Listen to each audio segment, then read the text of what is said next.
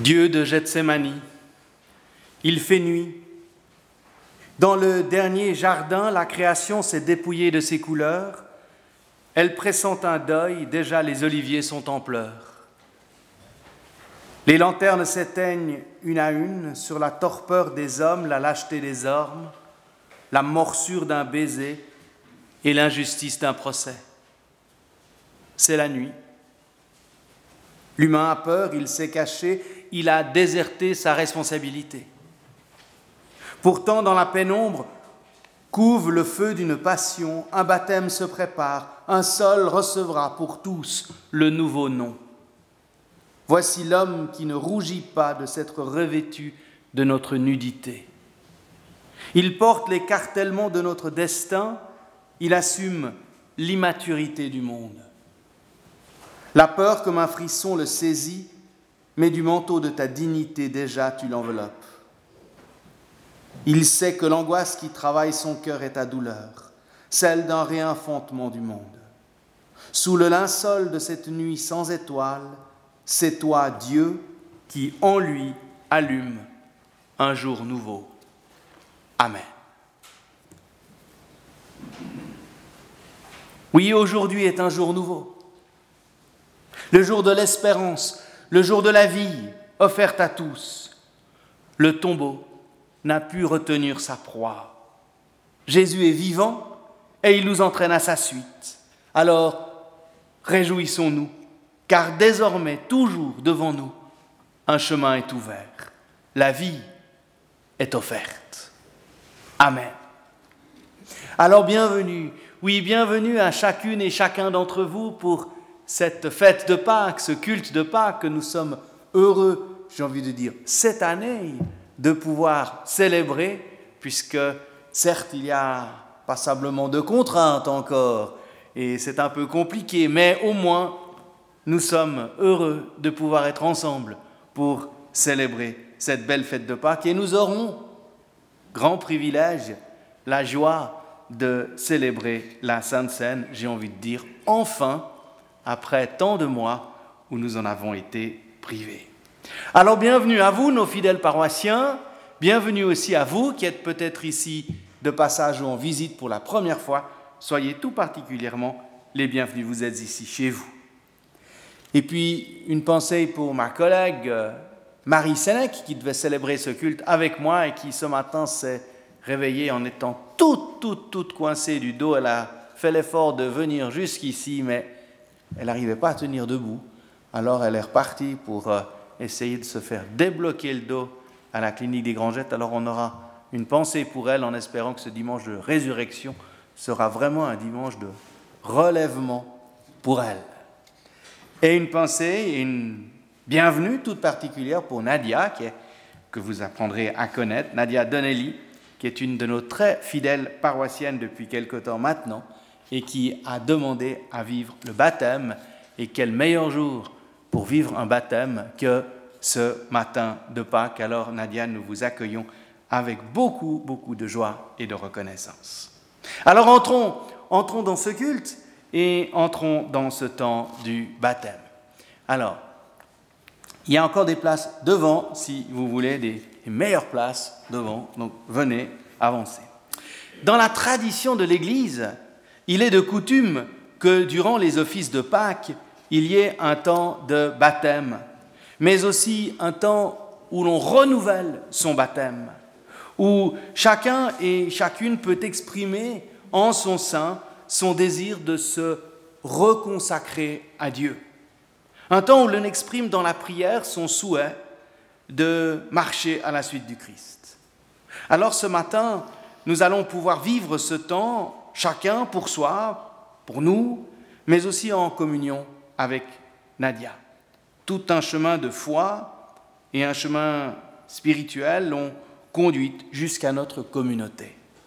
Alors j'invite maintenant Nadia, qui s'est préparée avec beaucoup de, de soin à son baptême, à nous dire les raisons de sa démarche dans sa déclaration de foi. Nadia, je vous invite à aller au lutrin.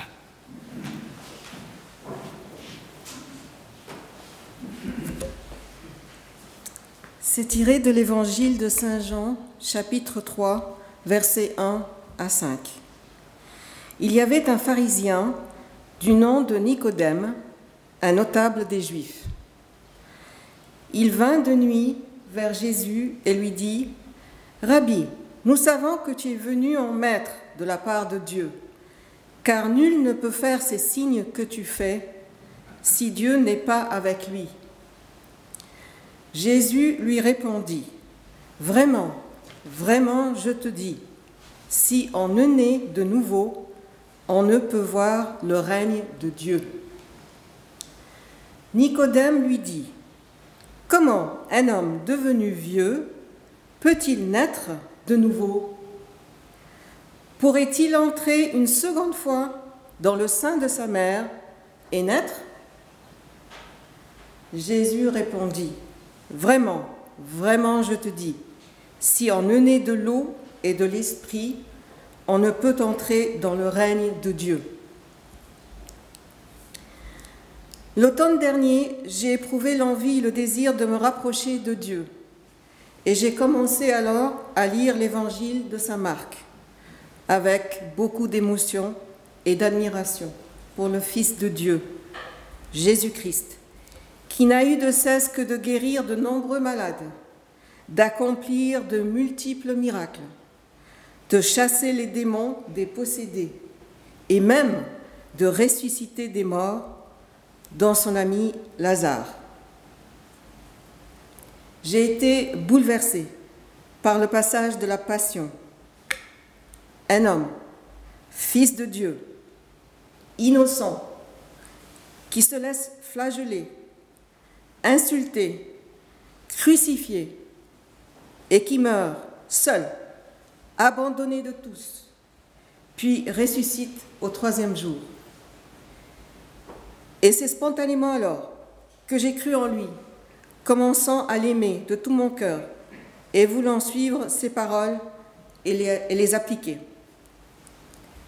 C'est pourquoi je demande aujourd'hui le baptême, mon vœu le plus cher, pour passer de l'obscurité à la lumière, de la mort à la vie, en ce jour de Pâques, jour de la résurrection. Et je vous invite maintenant, frères et sœurs, à vous associer à cette magnifique déclaration de foi de Nadia en dialoguant tous ensemble la confession de foi qui se trouve dans le feuillet que vous avez reçu. Et je vous invite à me répondre avec les phrases écrites en gras. En ce matin de Pâques, nous croyons en Dieu. Malgré les apparences et le manque de preuves, nous croyons qu'il est présent. Malgré les prétentions de notre intelligence et les révoltes de notre cœur, nous croyons qu'il est notre Père.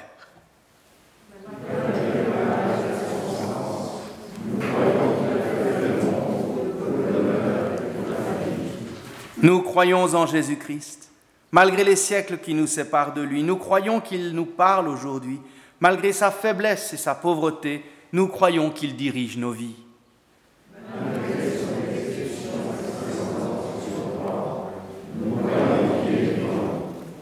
Nous croyons au Saint-Esprit, malgré nos échecs et nos incertitudes. Nous croyons qu'il conduit l'Église. Malgré nos divisions et nos rancunes, nous croyons qu'il nous ouvre au pardon.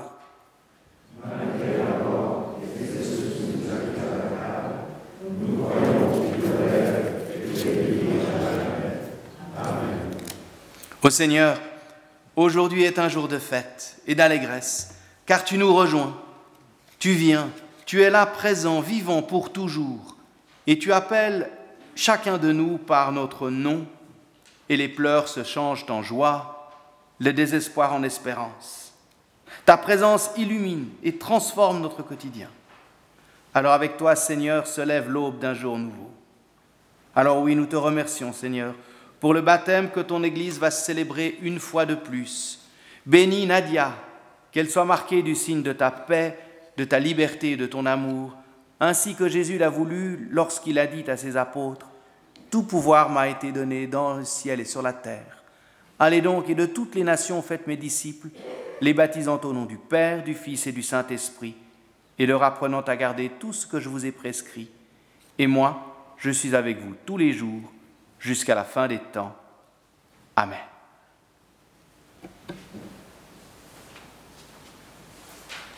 Alors Nadia, je vous invite à venir pour ce magnifique moment. Merci. Nadia, vous avez pu dire toute votre foi devant le Seigneur. Alors aujourd'hui, nous voulons simplement vous remettre entre les mains du Seigneur en lui demandant de vous bénir. Oui, Nadia, je te baptise au nom du Père, du Fils et du Saint-Esprit, un seul Dieu éternellement béni. Oui, le Seigneur t'aime d'un amour indicible, d'un amour infini. Oui, le Seigneur est ton guide, il est ton flambeau, tu peux marcher à sa suite, tu peux douter de tout, ne doute jamais de son amour.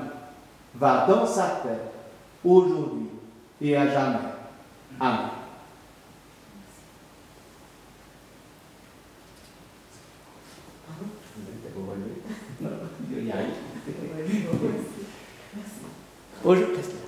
Aujourd'hui, Nadia fait partie de notre communauté et de l'Église universelle. Aucune contrainte ne l'y retiendra. Et si elle devait la quitter, sa place y demeurerait gravée à jamais. Alors, portons dès aujourd'hui Nadia dans notre prière et nous, membres de cette communauté, souvenons-nous de nos propres engagements de baptême et de la joie que nous portons à suivre le Christ. Amen.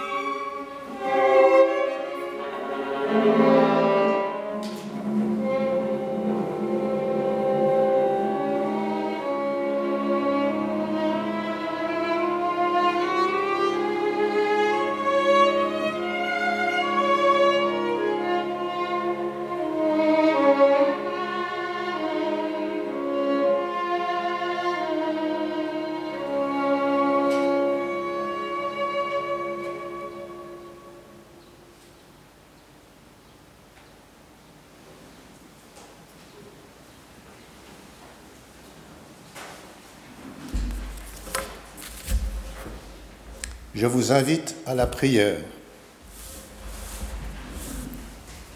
Seigneur Jésus, la joie de Pâques a mis du temps à se frayer un chemin dans le cœur des disciples, encore paralysés par la peur et la stupeur.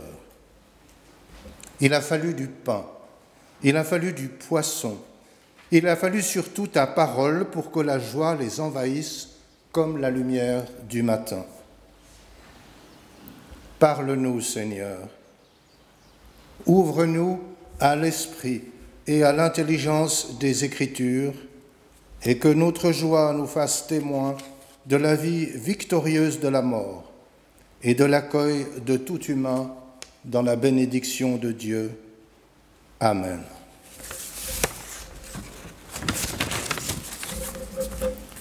En ce jour de Pâques, commençons par entendre l'évangile de la résurrection dans l'évangile de Jésus-Christ selon saint Jean. Puis nous entendrons en écho deux brefs passages de l'apôtre Paul aux Philippiens et aux Corinthiens. Tout d'abord dans Jean, chapitre vingt, versets un à vingt.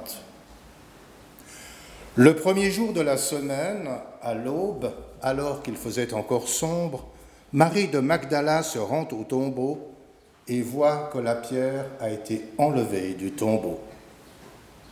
Elle court, rejoint Simon-Pierre et l'autre disciple, celui que Jésus aimait, et elle leur dit : « On l'a enlevé du tombeau le Seigneur, et nous ne savons pas où on l'a mis. » Alors Pierre sortit ainsi que l'autre disciple, et ils allèrent au tombeau.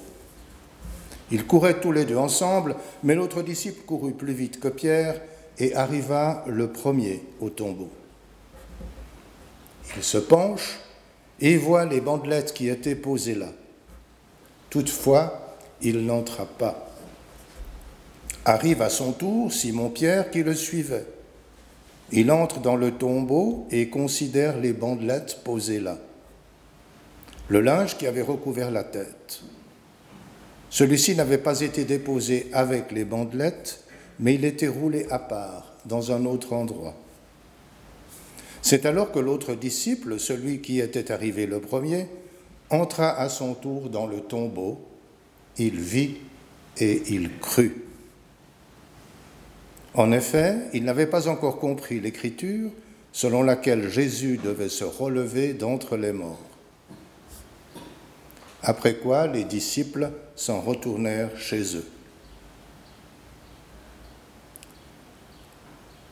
Dans le premier chapitre de l'Épître aux Philippiens, « Suivant ma vive attente et mon espérance, je n'aurai pas à rougir de honte, mais mon assurance restant totale, maintenant comme toujours, Christ sera exalté dans mon corps, soit par ma vie, soit par ma mort. Car pour moi, vivre, c'est Christ, et mourir m'est un gain. Mais si vivre ici-bas doit me permettre un travail fécond, je ne sais que choisir. Je suis pris dans ce dilemme. J'ai le désir de m'en aller et d'être avec Christ, et c'est de beaucoup préférable, mais demeurer ici-bas est plus nécessaire à cause de vous. »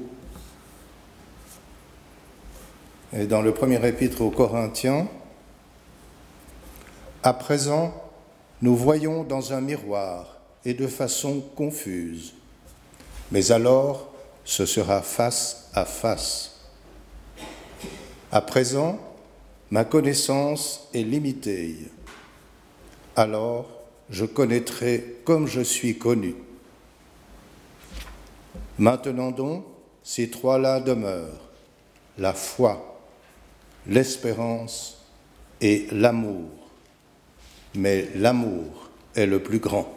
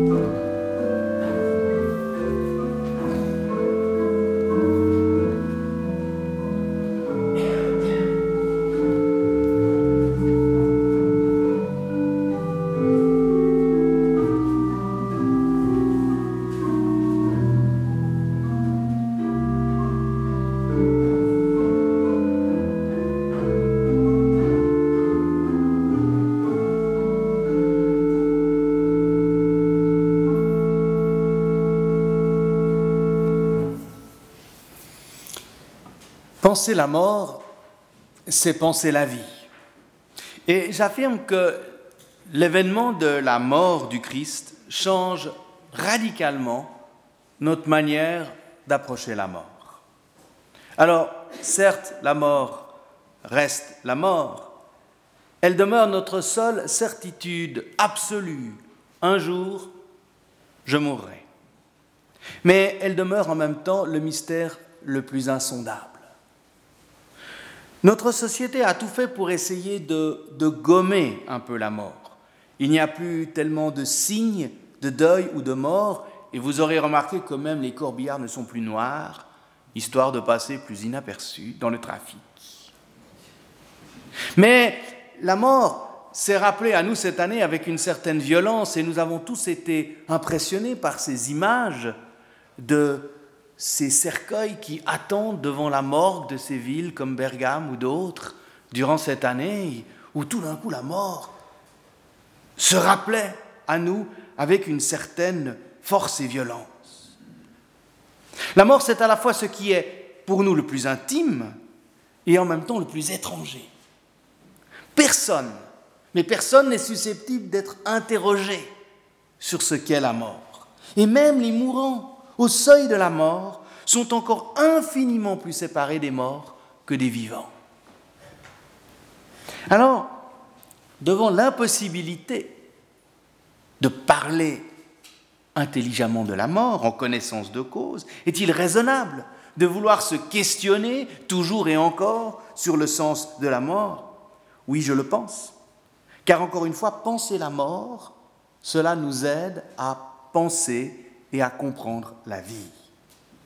Parce que l'humain est un être temporel, un être qui a du temps et qui sait que ce temps lui est compté.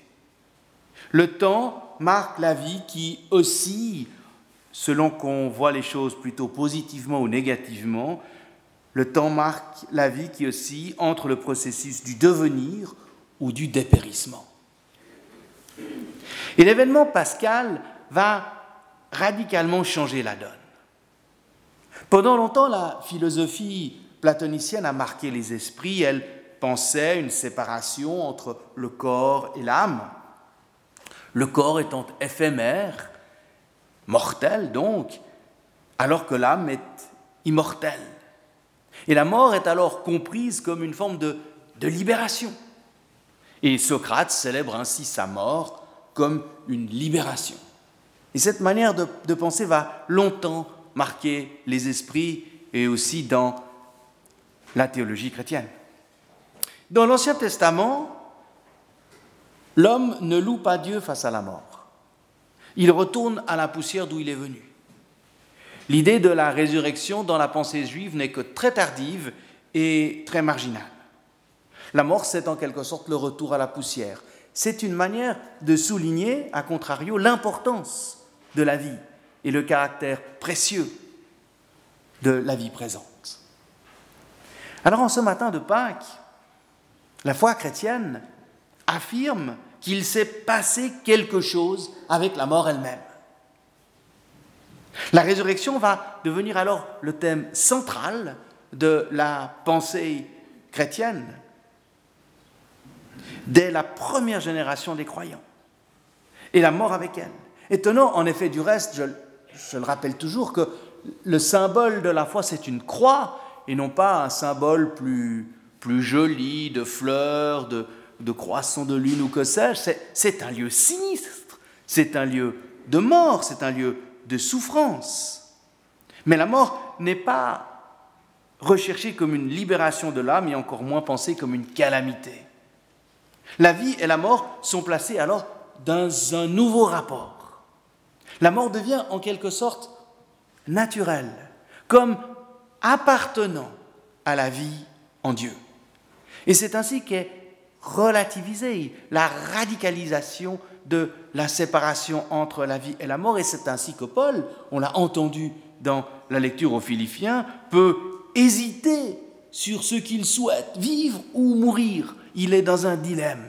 « Je suis pris dans un dilemme, écrit-il, j'ai le désir de m'en aller pour être avec le Christ, mais demeurer ici-bas est plus nécessaire pour vous. » Et Vendredi Saint et Pâques sont ainsi pensés ensemble.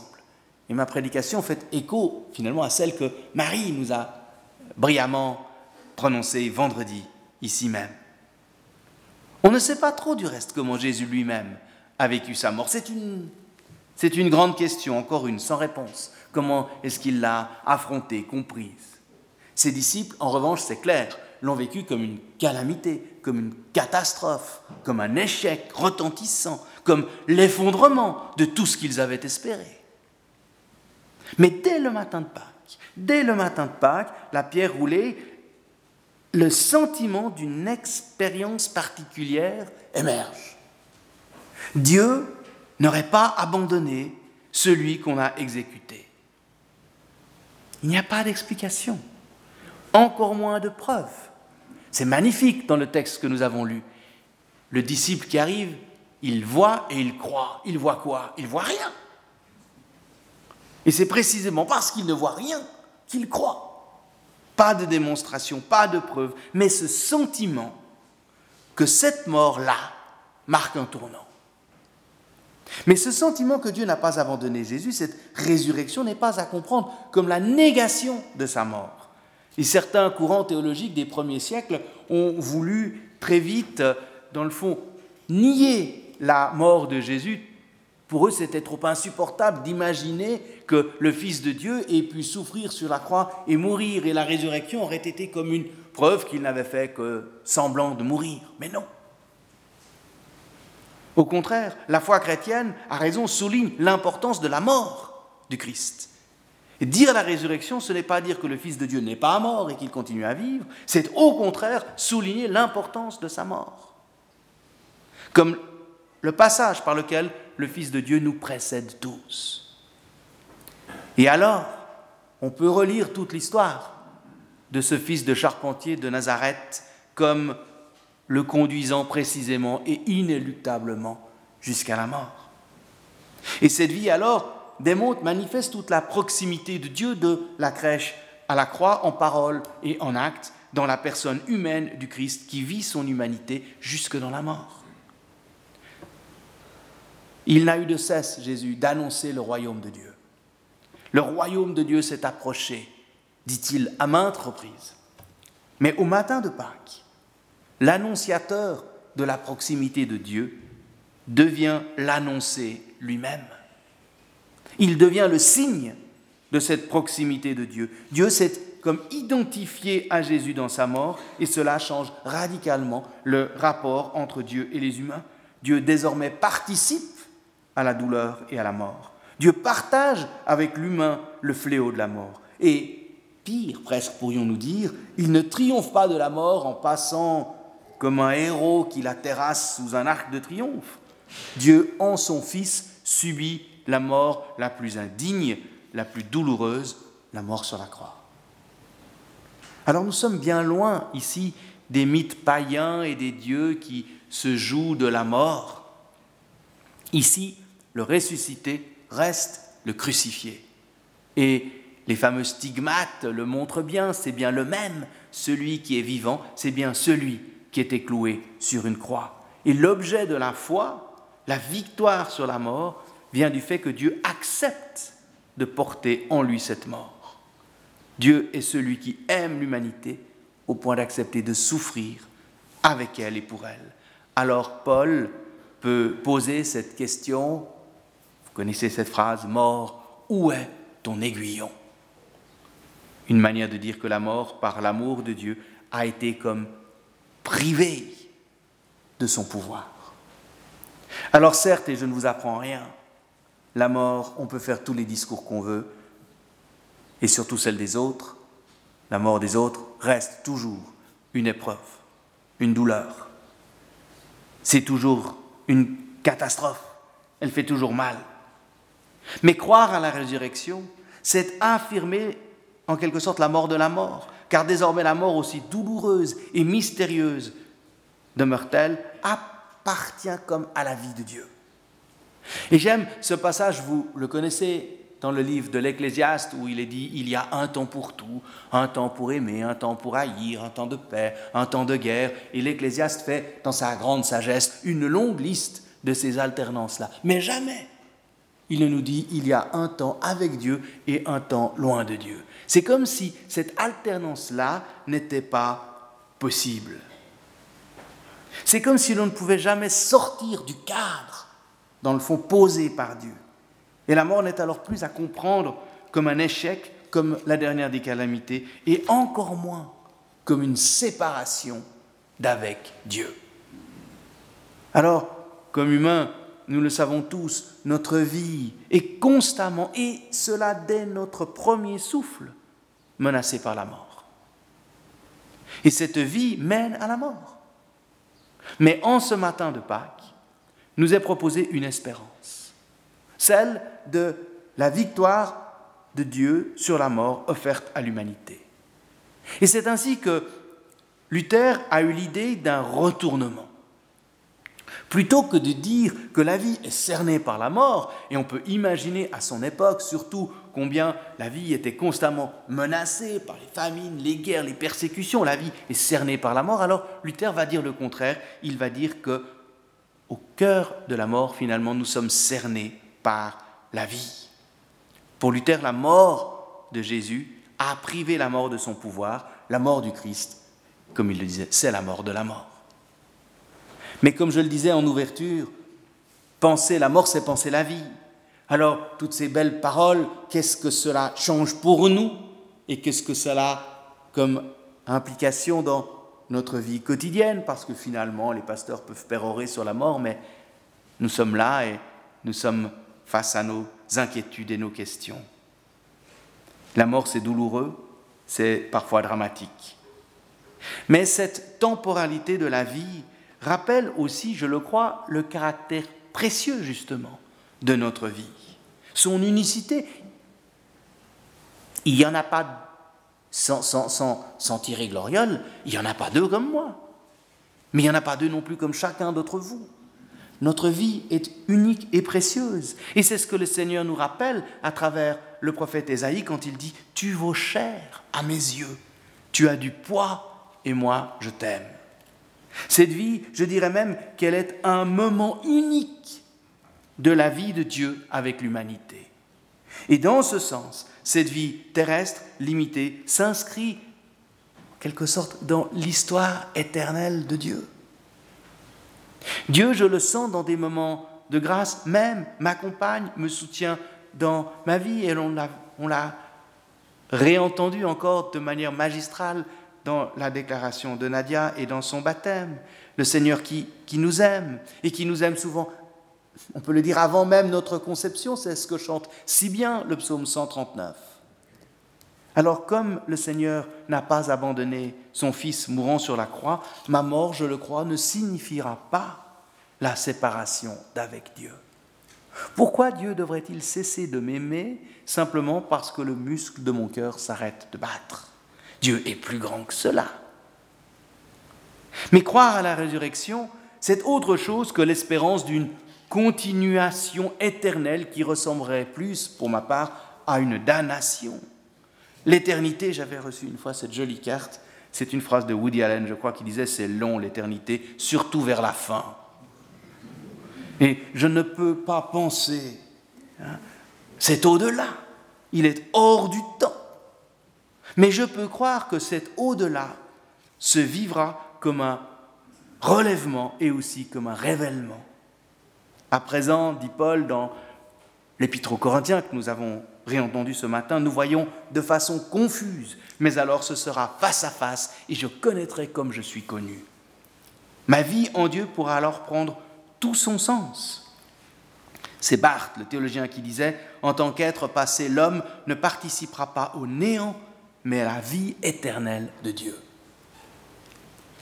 Mais être délivré de la mort par l'espérance de la résurrection, cela ne veut en aucun cas dire nier la mort ou vouloir faire comme si elle n'existait pas. La mort est bel et bien là, et sans cesse elle se rappelle, et souvent de manière dramatique à nous. Mais être délivré de la mort, c'est être libéré en vue d'une relation nouvelle avec Dieu. Non plus Dieu le grand inquisiteur dont il faudra craindre le jugement. Non plus un Dieu qui nous abandonne à la mort, mais un Dieu qui nous accompagne dans la vie, dans la mort, dans la vie après la mort. Être délivré de la mort veut donc dire être délivré, libéré, pour vivre, pour vivre et pour mourir. Et croire à la résurrection, c'est croire à la victoire de Jésus sur la mort, c'est encore croire que Dieu nous accompagnera dans la mort, mais c'est encore plus que là, c'est croire qu'aujourd'hui, Dieu est celui qui m'accompagne, il me relève chaque fois que ma vie se prend dans les filets de la mort. Alors avec cette confiance en Dieu, nous pouvons dire oui à la vie. Non pas une vie qui ne serait qu'un exercice préparatoire à la mort, non pas une vie qui voudrait se maintenir à tout prix et ne tolérer aucune fin. Dire oui à la vie, être délivré de la mort, c'est accepter notre vie dans sa fragilité, dans sa temporalité, mais c'est se soucier de cette vie à chaque instant, la nôtre et celle des autres. On ne pourra mourir en paix que si l'on vit en paix.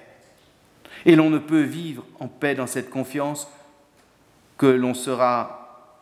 Et l'on ne peut vivre en paix dans cette confiance, oui, parce que nous avons foi dans ce Dieu qui nous accompagne. Dieu, toujours et encore, sera celui qui est là pour nous accueillir, nous recueillir et ouvrir devant nous un chemin de vie. Amen.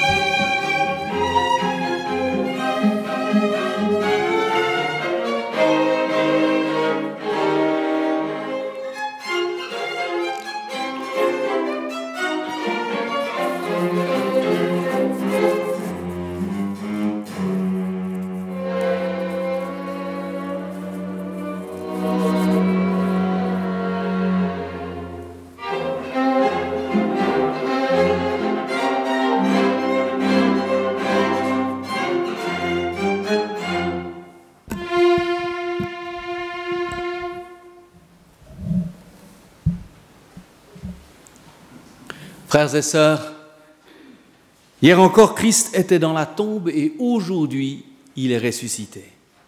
Face à nos morts, il est la vie. Dans nos obscurités, il est lumière. Au creux de nos silences, il est parole. Sur nos tristesses, il est la joie de Dieu. Christ est ressuscité et pour nous, il est vie et lumière. Il est la parole qui chasse les ténèbres. Son évangile renouvelle notre terre. Alors, réjouissons-nous, car le Seigneur est ressuscité. Il est vraiment ressuscité.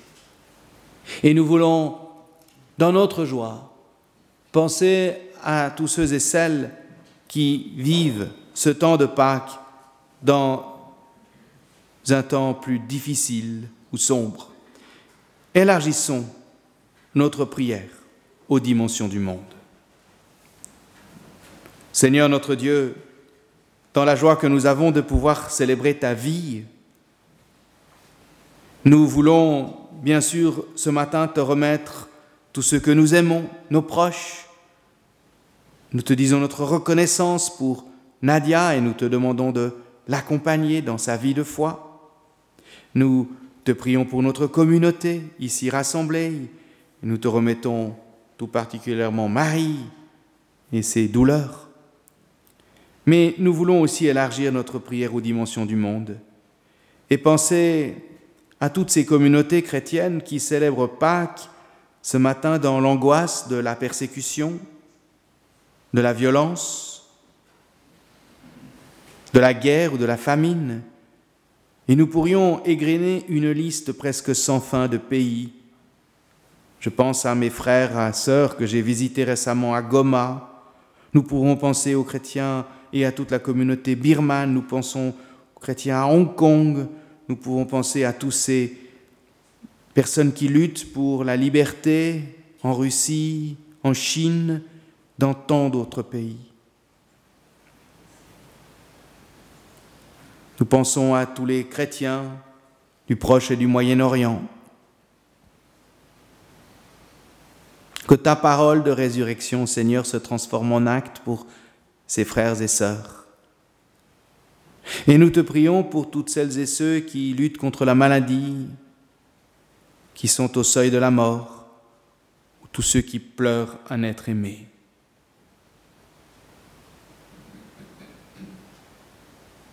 Seigneur, oui, nous voulons te prier pour tous nos frères et sœurs aux quatre coins du monde, tout particulièrement aujourd'hui. Et Seigneur, dans cette période bizarre que nous traversons de pandémie, nous voulons aussi te prier pour nos autorités politiques qui affrontent une situation inédite et bien difficile. Éclaire-les, que ton esprit nourrisse leur sagesse et leur discernement. Oui, Seigneur, toutes nos prières, nous voulons les faire monter vers toi, parce que nous savons que tu es celui qui nous écoute et qui nous exauce. Alors toutes nos prières, nous les réunissons maintenant en te disant ensemble, « Notre Père, qui es aux cieux, que ton nom soit sanctifié, que ton règne vienne, que ta volonté soit faite sur la terre comme au ciel. Donne-nous aujourd'hui notre pain de ce jour. Pardonne-nous nos offenses, comme nous pardonnons aussi à ceux qui nous ont offensés. Et ne nous laisse pas entrer en tentation, mais délivre-nous du mal, car c'est à toi qu'appartiennent le règne, la puissance et la gloire au siècle des siècles. Amen. » Le Seigneur Jésus, dans la nuit où il fut livré, prit du pain, et après avoir rendu grâce, il le rompit et le donna à ses disciples en disant « Prenez et mangez, ceci est mon corps livré pour vous. Faites cela en mémoire de moi. » Et de même, à la fin du repas, Jésus prit une coupe, et après avoir rendu grâce, il la leur donna en disant « Buvez-en tous, ceci est mon sang, le sang de l'alliance nouvelle et éternelle versé pour la multitude, pour le pardon du péché. Faites cela en mémoire de moi, toutes les fois que vous en boirez. » Seigneur, nous te le demandons, envoie maintenant sur nous ton Esprit Saint, pour qu'il nous soit donné de communier au corps et au sang de ton Fils Jésus-Christ, et de pouvoir ainsi sentir la réalité de ta présence au plus intime de notre vie. Amen.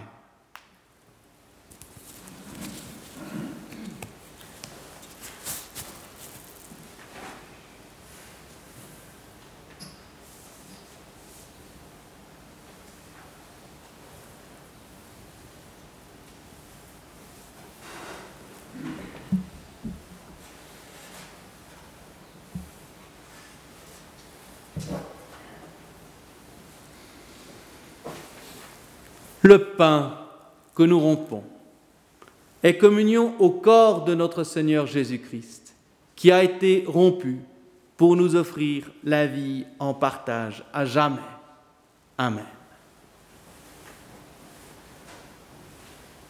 La coupe de bénédiction pour laquelle nous rendons grâce est communion au sang de notre Seigneur Jésus-Christ, le sang de l'alliance nouvelle et éternelle versé pour la multitude.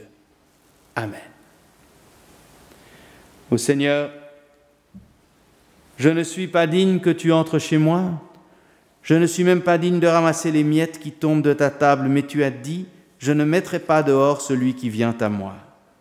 Alors Seigneur, nous voici tels que nous sommes, avec notre ardent désir de te suivre et notre foi parfois balbutiante.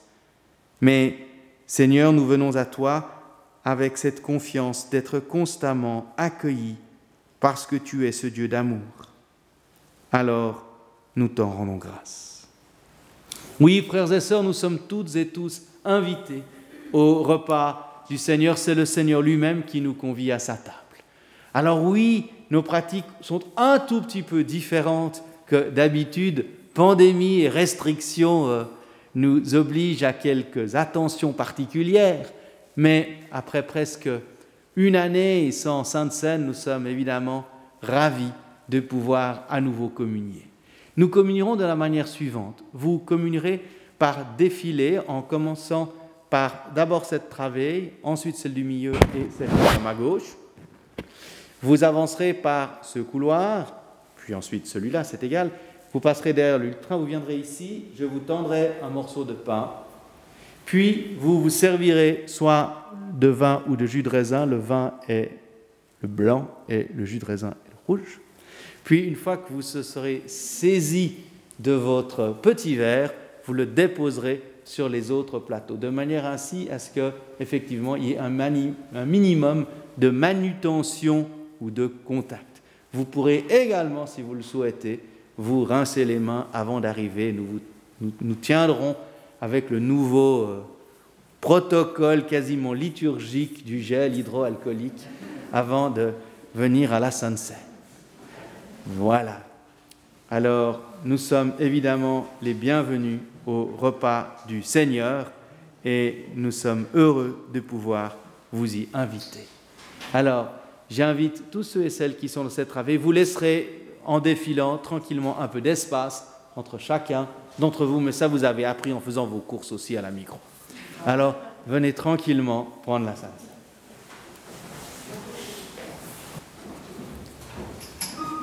Thank you.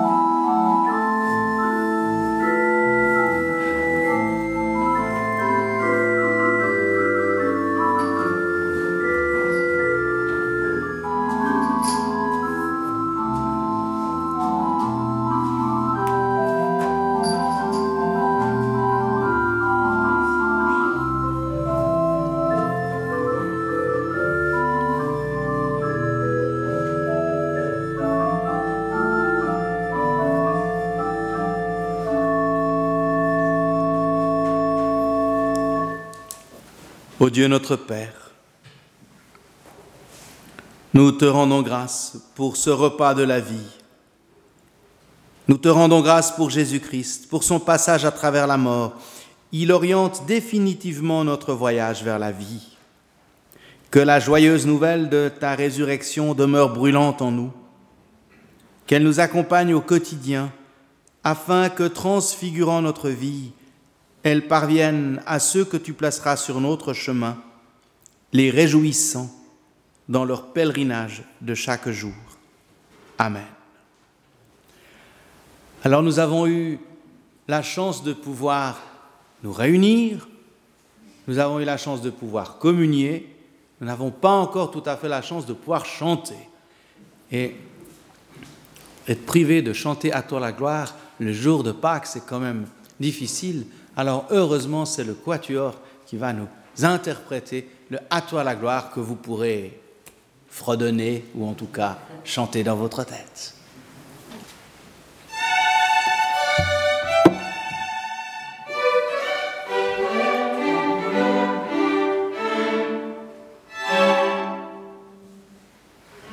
Oh,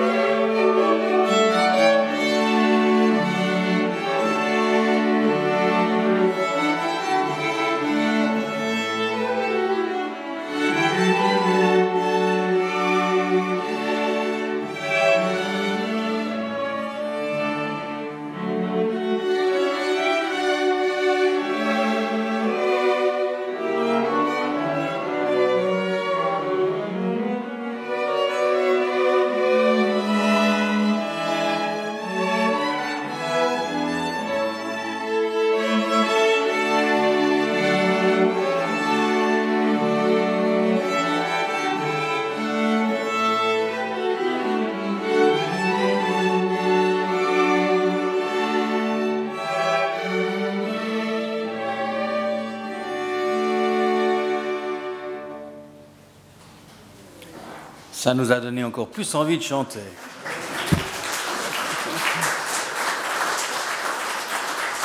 Voilà. Nous, mais ce n'est pas interdit sur votre vélo ou en voiture de chanter le Hâte à la gloire en rentrant chez vous.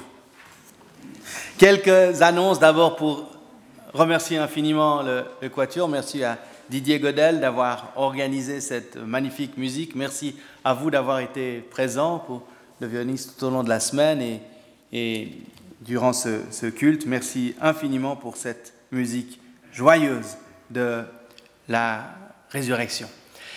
Quelques annonces pour vous dire que ce soir à vingt heures trente, nous aurons le culte ici même à la chapelle. C'est mon collègue Jean-Michel Perret qui le conduira. La semaine prochaine, nous aurons le culte à Malagnou avec Vincent Schmitt et aux eaux vives avec Olivier Piquetet.